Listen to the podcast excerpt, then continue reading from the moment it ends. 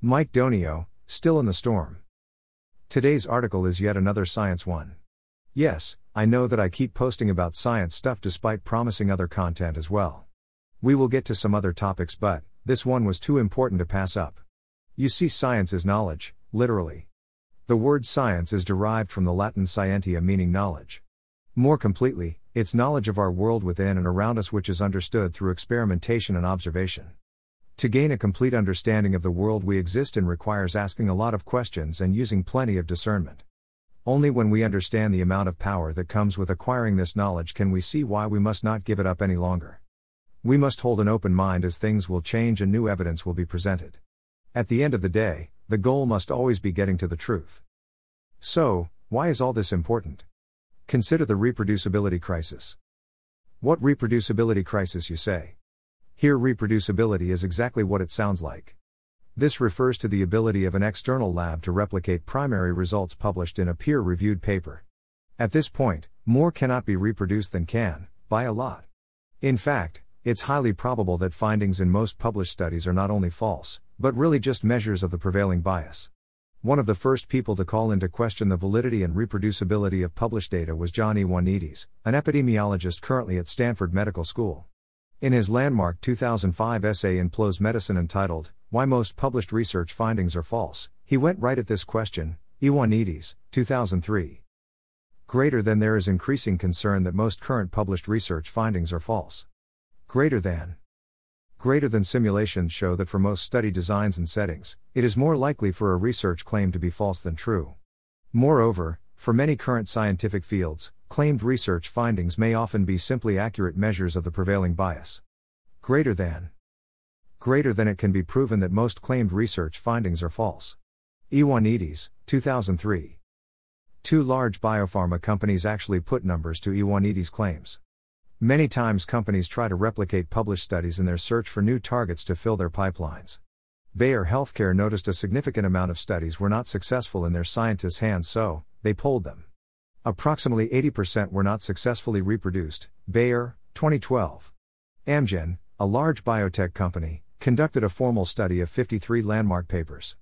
Only six could be replicated. Amgen, 2013. That's a whopping 11%, which means almost 90% couldn't be replicated. These reports came out around 2012, so why is it still an issue?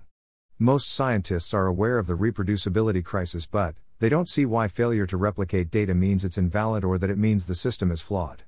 In fact, a vice president at Genentech actually said, non replication does not necessarily mean not true. Say what? It turns out that replication is one of the best ways we can validate another's work, making it highly likely that non replication does mean not true. In Ioannidis' essay, one of the specific things he mentions that leads to an increased probability that reported claims are more likely to be false is a low sample size and or a small change in activity.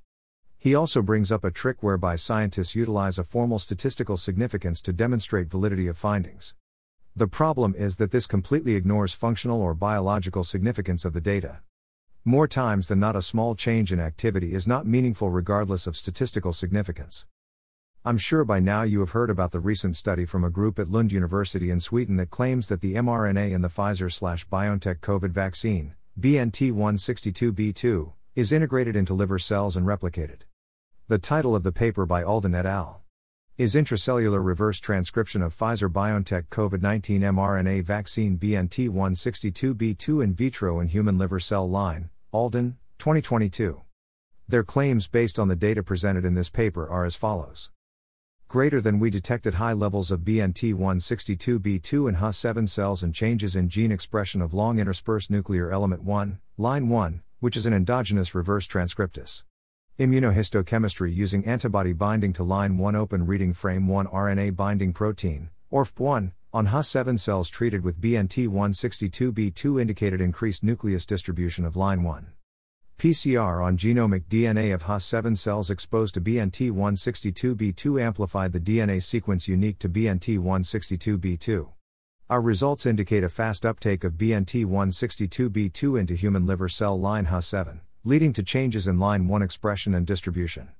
We also show that BNT162b2 mRNA is reverse transcribed intracellularly into DNA in as fast as 6 hours upon BNT162b2 exposure. Alden, 2022. This comes on the back of a previous study from Zhang et al. Out of Harvard, which claimed that SARS CoV 2 RNA can be reverse transcribed and integrated into the genome of human cells. Zhang, 2020. The two studies make significant claims about the ability of RNA to be reverse transcribed and integrated into cellular genomic DNA.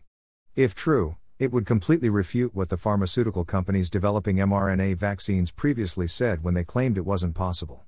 In order for this to be relevant, the supposed SARS CoV 2 virus has to be real, but, best I can tell, there is no clear proof of that whatsoever.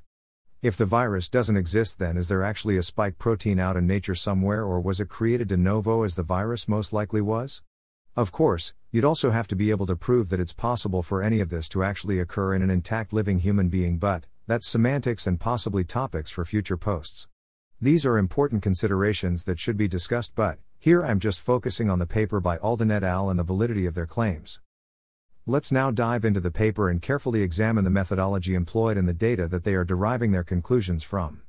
To summarize, they are claiming that the mRNA in the BioNTech vaccine gets reverse transcribed into DNA and then is replicated by the cell seemingly via integration into the genomic DNA.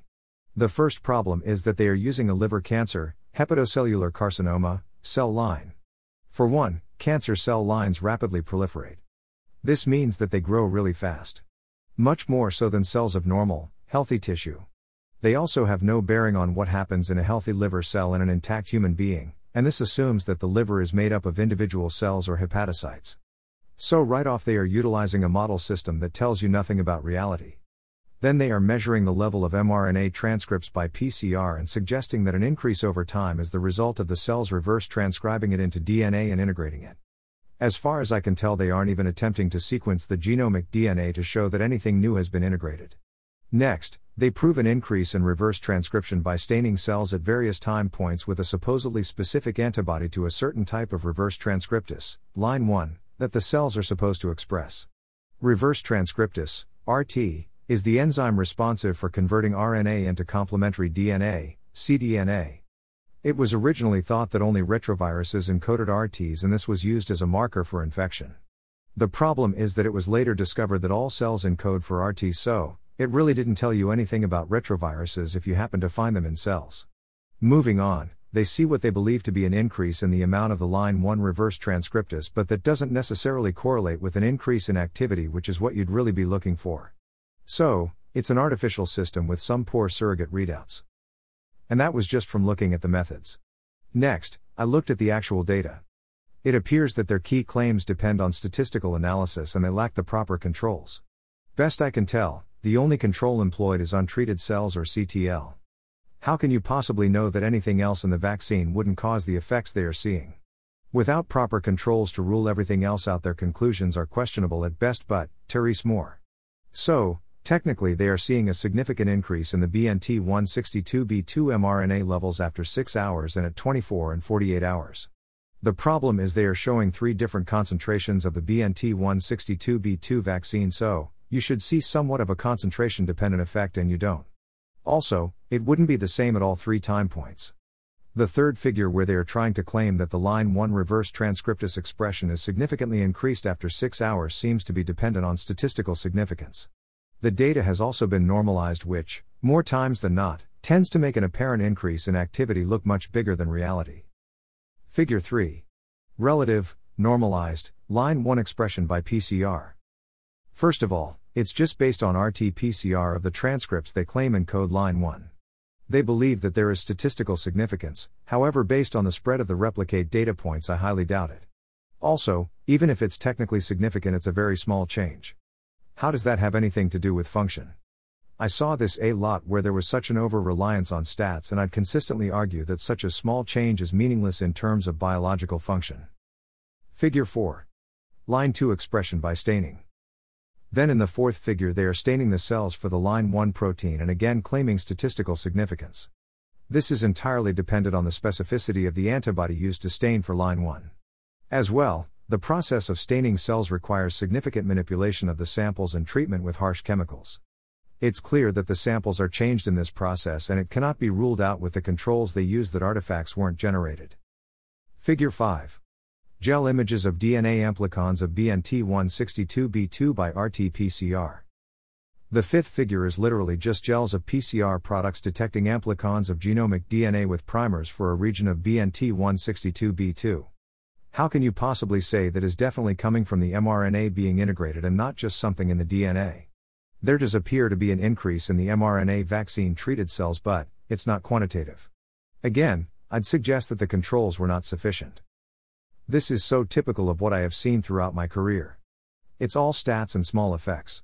These are also two key items that Ioannidis identified that increase the probability that a given finding is false. Oh, and one last thing. These data are from five independent experiments, or so they claim, so, this is either an aggregate or the best of the five. Most papers aren't showing representative data. They cherry pick the best ones. They call it presentation quality. They will also arbitrarily remove outliers within a dataset to massage it or clean it up to make it look better. I've seen this done firsthand, multiple times. Not only that, but I've seen where data was used from a single experiment. The system breeds scientists who care more about getting published than the integrity of their data. The bottom line is that I do not believe that the methodology employed is sufficient to determine the validity of their hypothesis, nor can the data be used to back up their claims. This rests largely on the fact that they don't have all of the appropriate controls and the changes that they are seeing in key datasets are very small. Ultimately, the claims hinge on statistical significance, which is weak considering the surrogate readouts they've used it's very hard to determine whether there is anything of meaningful biological consequence within the data. To be clear, my point is not to be critical of the authors themselves but to encourage careful examination of their data. The studies from Bayer and Amgen, in addition to my own observations over my 20 year career, suggest that Ioannidis' claims are spot on. If we are to continue to use peer reviewed published papers, we must utilize extreme discernment. I humbly request that when any new study comes out making significant claims that you apply a critical eye to the data before drawing conclusions. The devil is truly in the details and we must be empowered to be the arbiters of truth. Have confidence to research things yourself so, you don't have to just accept the claims at face value. Our very future hangs in the balance. Jump into the discussion below in the comments section with your own thoughts and analysis of the paper and more. References Note, all figures are from Alden et al. 2022. 1. Science. Science noun, definition, pictures, pronunciation and usage notes, Oxford Advanced Learners Dictionary at oxfordlearnersdictionaries.com. ND.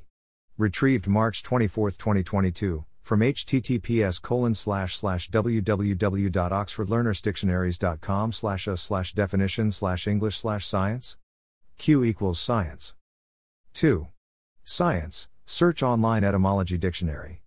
Etymology. ND. Retrieved March 24, 2022, from https colon slash slash www.etymonline.com slash search. Q equals science. 3. Ioannidis, J. P. A. 2005.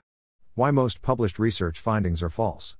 PLOS Medicine, 28, 2 8 https colon slash slash doi.org slash 10.1371 slash journal.pm.00200124. 4.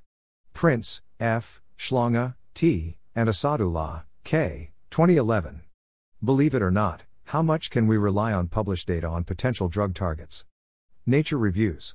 Drug Discovery, 10 9, 712 713 https colon slash slash doi.org slash 10.1038 slash nrd 3439 c1 5 begley c g and ellis l m. 2012 drug development race standards for preclinical cancer research. Nature 483 7391 531 to 533 https colon slash slash doi.org slash 10.1038 slash 483531a. 6. Baker, M. 2016. Biotech giant publishes failures to confirm high profile science. Nature, 537,589, 141. https colon slash slash doi.org slash 10.1038 slash nature.2016.19269 7. Alden, M., Olofsson Falla, F., Yang, D., Barghouth, M., Luan, C., Rasmussen, M., and de Y., 2022. Intracellular reverse transcription of Pfizer BioNTech COVID 19 mRNA vaccine BNT 162b2 in vitro in human liver cell line. Current issues in molecular biology 44 3, 1115 to 1126 https colon slash slash doi.org slash 10.3390 slash sim 4403073 slash s1 8 Zhang, L, Richards, A, Khalil, A, Wogram, E, Ma, H, Young, R, A, and Jaenisch, R, 2020. SARS CoV 2 RNA reverse transcribed and integrated into the human genome. bioRxiv the preprint server for biology https colon slash slash doi.org slash 10.11012020.12.4222516. This article, republished with permission, originally appeared here. Copyright Mike Donio.